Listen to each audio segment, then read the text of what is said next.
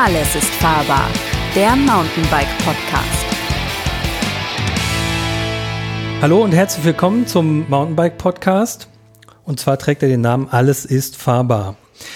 Heute habe ich bei mir zwei Gäste und zwar zum einen Harald Philipp. Servus. Vielen ähm, Lesern des Mountainbike-Magazins, aber sicherlich auch vielen Hörern bekannt als einer der deutschen, ich sag mal, Bike-Bergsteiger und auch Erfinder des, oder sagen wir mal, ein Einführer des Flow-Begriffs im Bereich des Mountainbikens, hat darüber ein Buch geschrieben, ist aber heute zu einem ganz anderen Thema hier, und zwar zum Thema das Siegerland. Ebenso zu meiner Rechten ähm, unser Testfahrer, nicht nur Testfahrer, auch eine Bike-Persönlichkeit, vielseitig bekannt als Thomas der Professor Schmidt. Hallo. Und ähm, ebenfalls kommt er aus dem Siegerland und das soll heute unser Thema sein. Wir wollen darüber reden, was man im Siegerland für Trails findet, wo man am besten hinfährt und wieso man da überhaupt hinfahren sollte. Deshalb direkt meine erste Frage. Warum denn ins Siegerland? Also ich finde, das Siegerland, das hat sich unglaublich entwickelt in den letzten Jahren. Mhm. Das äh, ist die waldreichste Stadt Deutschlands und die Leute, die Biker dort, haben das wirklich sehr bespielt, sehr gut bespielt. Und das ist alles voll mit kleinen Pättchen, sagen die Siegerländer. Kleine Pfade, mhm. auf denen man wunderbar biken kann. Ja, auf jeden Fall sollte man da hinfahren, wenn man da geboren ist. Dann muss man ab und zu mal da die Mama besuchen. Mhm. Und dann hat man sowieso noch mal einen anderen Zugang. Aber tatsächlich denke ich mir manchmal, hey, hier müssen auch andere Leute hin, weil es wirklich lohnenswert ist. Jetzt seid ihr beiden ja, sag ich mal, im Mountainbike-Spektrum eher für die, sag ich mal, anspruchsvollere Art des Radfahrens bekannt. Ich bin jetzt ein Tourenfahrer, ich fahre auch schon technische Sachen, aber was würde mich denn da erwarten, wenn ich jetzt im Siegerland eine Tour fahren wollen würde? Also das Siegerland, man muss sich das sehr hügelig vorstellen. Die, Sieger, mhm. die Siegerländer sagen selber, wir sind das Land der tausend Berge. Mhm. Aber wenn man in den Alpen wohnt, dann kann man das nicht ganz so ernst nehmen. Es sind schon alles eher Hübbel. Und äh, der, den besten Einstieg, denke ich, um in Siegerland biken zu gehen, hat man am offiziellen Flowtrail am Fischbacher Berg. Das ist wirklich ein ganz einfacher Weg, den kann jeder Biker fahren. Und ähm, dort lernt man wahrscheinlich auch am ehesten die Locals kennen, die einem dann ein paar von den versteckteren Wegen zeigen können. So extrem ist es eigentlich nicht, stellenweise.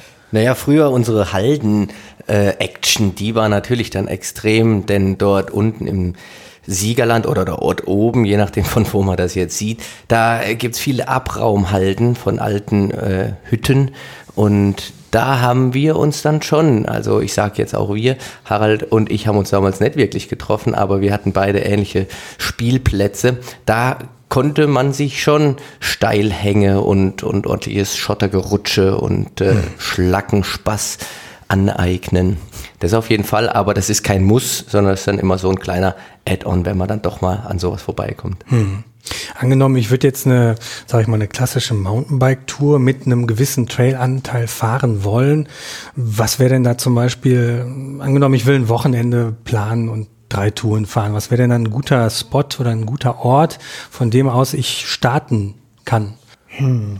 Also für mich ist eigentlich das äh, Siegtal Richtung Betzdorf, da wo du gewohnt hast, das, äh, das ist für mich so etwas, etwas neuerer Spot, weil ich habe am anderen mhm. Ende von Siegen gewohnt mhm. und da so Richtung Freusburg raus ist, glaube ich, ein richtig guter Startpunkt.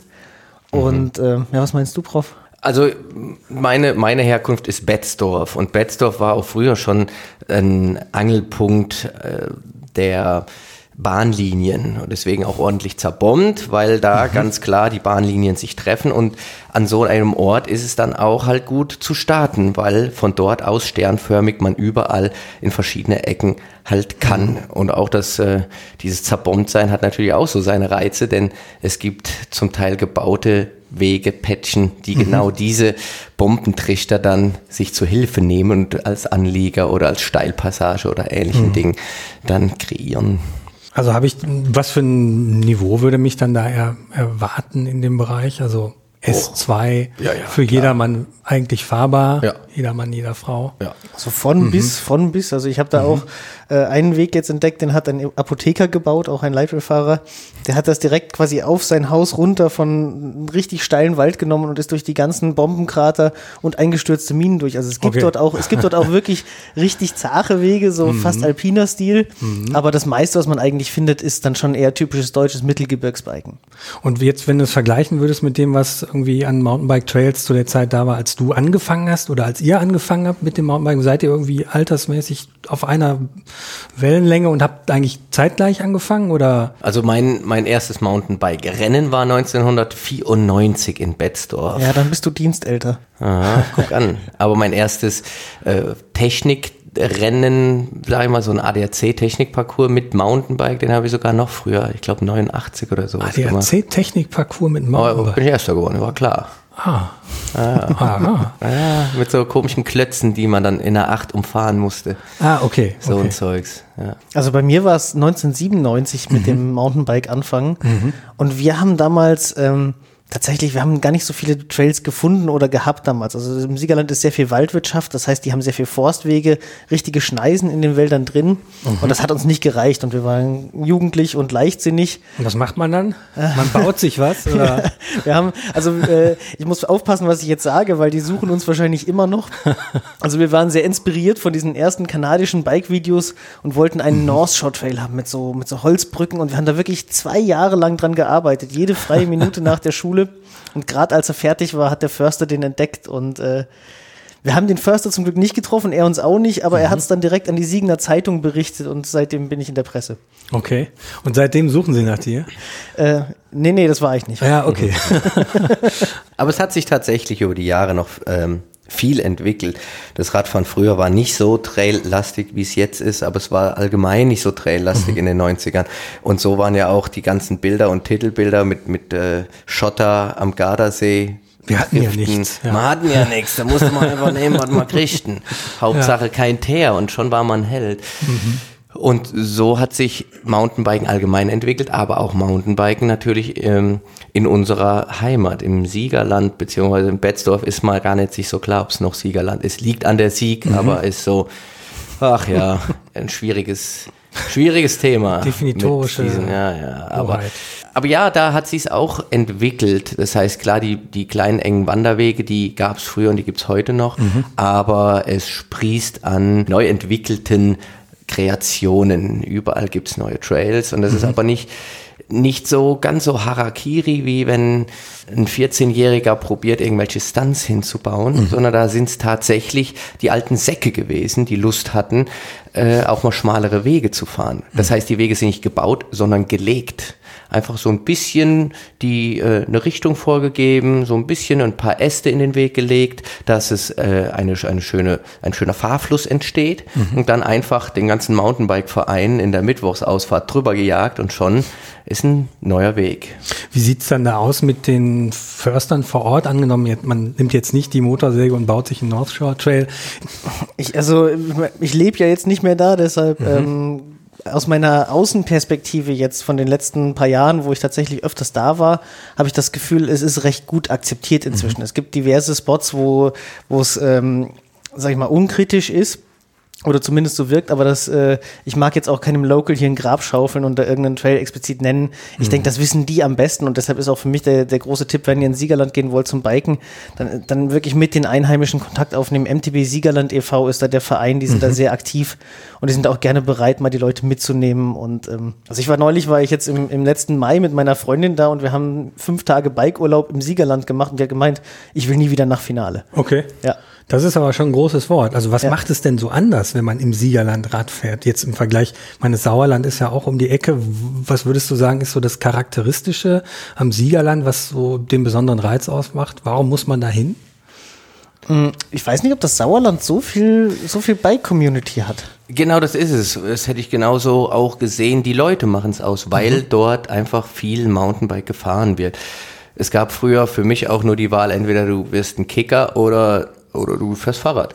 Und es gab Mountainbike-Rennen, die Mini-Skiclubs und früher, ganz früher gab es da sogar Schnee. und der Schnee, der ist dort in den Mittelgebirgen ja immer weniger geworden. Und die ganzen Skiclubs, die haben dann umgesattelt auf Mountainbike, hatten Mountainbike-Abteilungen und jedes kleine Kaff hatte ein Mountainbike-Rennen. Und dadurch ist Mountainbiken einfach in der Region verankert. Und dort fährt Hinz und Kunz schon seit Jahren Mountainbike. Die alten Säcke, die heutzutage Mountainbike fahren, ja, die gab es bei uns schon damals. Wir sind schon damals mit alten Säcken Mountainbiken gewesen und nicht, äh, das ist halt nicht erst jetzt entstanden, wo wir die alten Säcke sind. Ja, ja. Und, und das macht's aus, dass so viele dort fahren und es deswegen einfach akzeptiert ist und man auch Leute trifft und, und herzig empfangen wird und es auch dementsprechend so Infrastrukturen gibt, wo Biker Kneipen halt haben oder Restaurants, wo man hinkommt und da steht halt nicht ein und nicht zwei Fahrräder, mhm. sondern da steht einfach, je nachdem wann man kommt, zur passenden Uhrzeit stehen da 20 Räder. Es ist nicht so schlimm wie in Freiburg, aber es ist schön und äh, eine Community, so wie du das genannt hast, die existiert dort und die macht diesen Reiz aus und die macht es sehr positiv und preisenswert. Da wird es ja wahrscheinlich auch ein, ein, Wegenetz geben, was vielleicht ausgeschildert ist mit Trails oder Touren.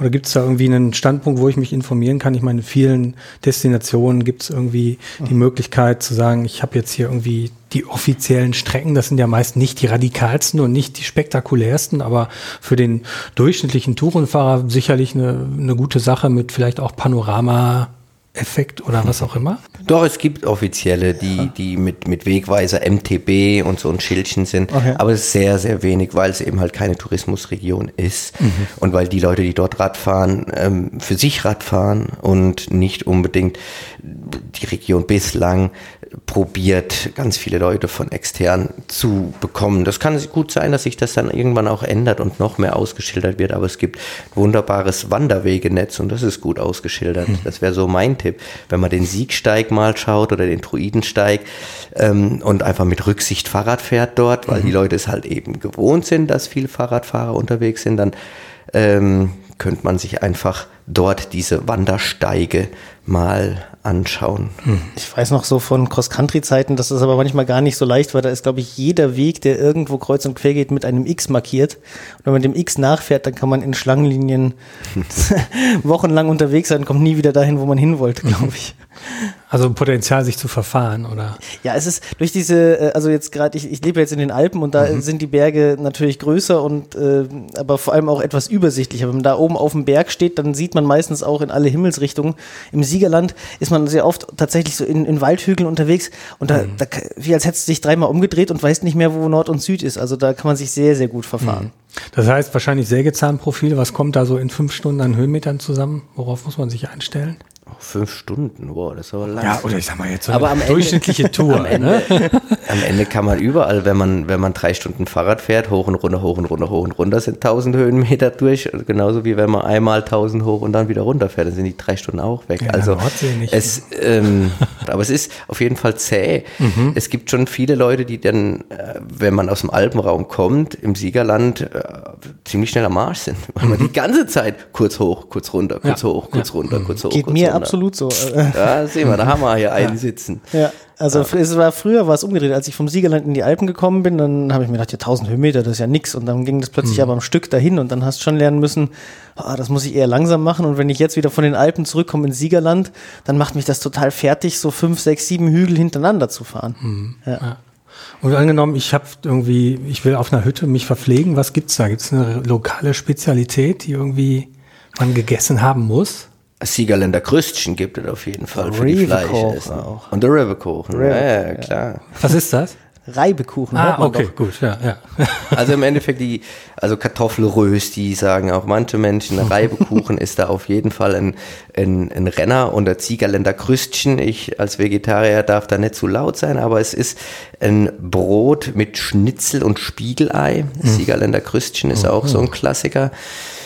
Und bei Kneipen, wenn man dann eher in, in Siegen ist, dann gibt es natürlich, ist eine große Universitätsstadt, da gibt es auch moderne Dinge, wo man irgendwelche Bowls essen kann und irgendwelche Suppen und sonst mhm. was, aber eher rustikaler geht es dann in Betzdorf zu und wenn man dann oben beim Öli ist, in Dauersberg, der auch selber Biker ist, da ist man an der richtigen äh, Adresse.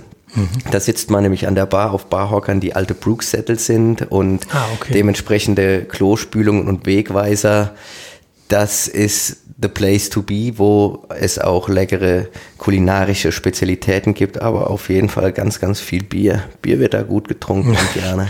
Das ist so ein Biker-Spot dann. genau. Okay. Und welche, genau. welche, was ist der nächste größere Ort, der in der Gegend ist? Dauersberg ist in der Nähe von Betzdorf. Ah, okay. Also Betzdorf ist the place to be im Siegerland.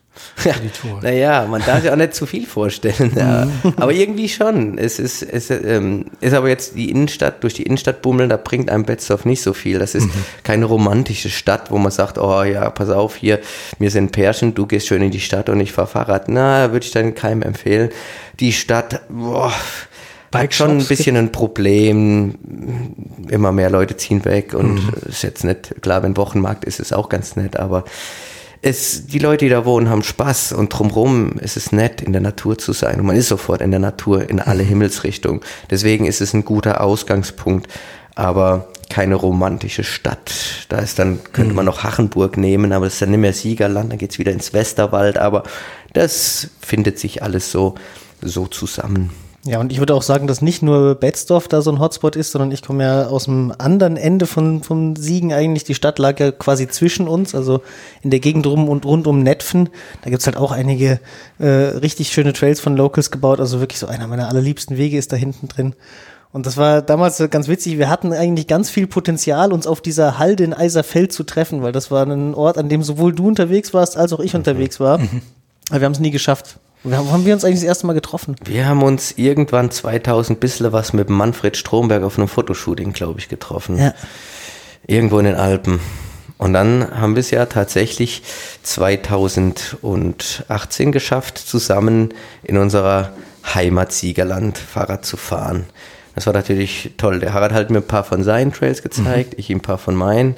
Und am Ende waren wir auch genau da in der Mitte auf dieser besagten Halde, die unsere Wirkungsstätten verbindet. Also die Schnittmenge zwischen zwei Einzugsgebieten Richtig. sozusagen. Ja. Sehr schön. Mhm. Ich fand es auch ganz spannend, dass so ein paar von den Bikespots von früher ähm, mich dort eigentlich überlebt haben. Also ich weiß noch, dass ähm, ich habe so Dirt Jumps hinterm Haus gehabt bei uns und die, äh, die habe ich aufgeschafft. Meine Mutter hat immer gesagt, du baust dein eigenes Grab. Mhm, ja. Und inzwischen, inzwischen existiert das Haus nicht mehr, in dem wir damals ja. gewohnt haben. Das wurde abgerissen, aber diese Dirt Jumps, äh, Jumps sind im astreinen Zustand, also die werden weiter von den Einheimischen gepflegt. Okay. Und warum seid ihr dann eigentlich da weggezogen? Also ich meine, wenn das Mountainbiken da fast vergleichbar mit Finale Ligure ist, das ja schon wirklich eine, eine Ansage ist, ähm, wieso sei, du bist jetzt ja in den Alpen, du bist in der Gegend um Freiburg, Tübingen? Tübingen, Tübingen genau. Entschuldigung. Korrekt. Ja. Also mich hat einfach nur das Studium halt weggezogen. Mhm. Ich wollte nicht so nah studieren und da kam dann Tübingen in Frage. Romantisch, das was da, was Betzdorf fehlt, diese romantische Innenstadt ist da dann halt hoch 10. Mhm. Und man ist ein bisschen schneller in den Bergen, um dann doch Gipfel und äh, Bergbike und ähnliche Dinge zu machen. Mhm. Aber mich zieht's oft heim. Natürlich das familiäre, in den familiären Schoß, da ist mhm. auch immer noch schön. Und äh, die Heimattrails, ich bin oft und gerne da. Mhm. Ja. Ja, also für mich war es, äh, ich meine, ich bin damals im Kindergarten ja schon in Bayern aufgewachsen, in Bayerischzell, ganz mhm. in den mhm. Bergen und habe von den Eltern sehr stark so einen Alpinismus mitgekriegt, also Bergsteigen, Klettern, mhm. das war eigentlich mein ah, Ding. Ja. Und das hat im Siegerland nicht so gut funktioniert. Und ich bin damals dann auch direkt nach der Schule, war ich wirklich froh, wegzukommen von, von Siegen und habe das alles auch für mich so ein bisschen weggeschoben. Und jetzt, fast 20 Jahre später, merke ich so, hey, äh, da zieht immer noch wieder was zurück und ich habe jetzt meinen Frieden inzwischen gemacht mit dem Siegerland und kann da jetzt wirklich Urlaub machen und äh, die schönen Seiten jetzt vielleicht sogar noch viel mehr sehen als damals. Ja, ich würde sagen, so viel erstmal zum Thema Siegerland. Wir wollen dazu auch noch eine Geschichte in der Mountainbike bringen. Die Ausgabe steht noch nicht fest. Wir werden euch, liebe Hörer und auch unsere Leser darüber informieren. Folgt uns gerne auch auf Instagram und Facebook und ähm, ich sage erstmal bis zum nächsten Mal. Vielen Dank. Dankeschön. Alles ist fahrbar. Der Mountainbike Podcast.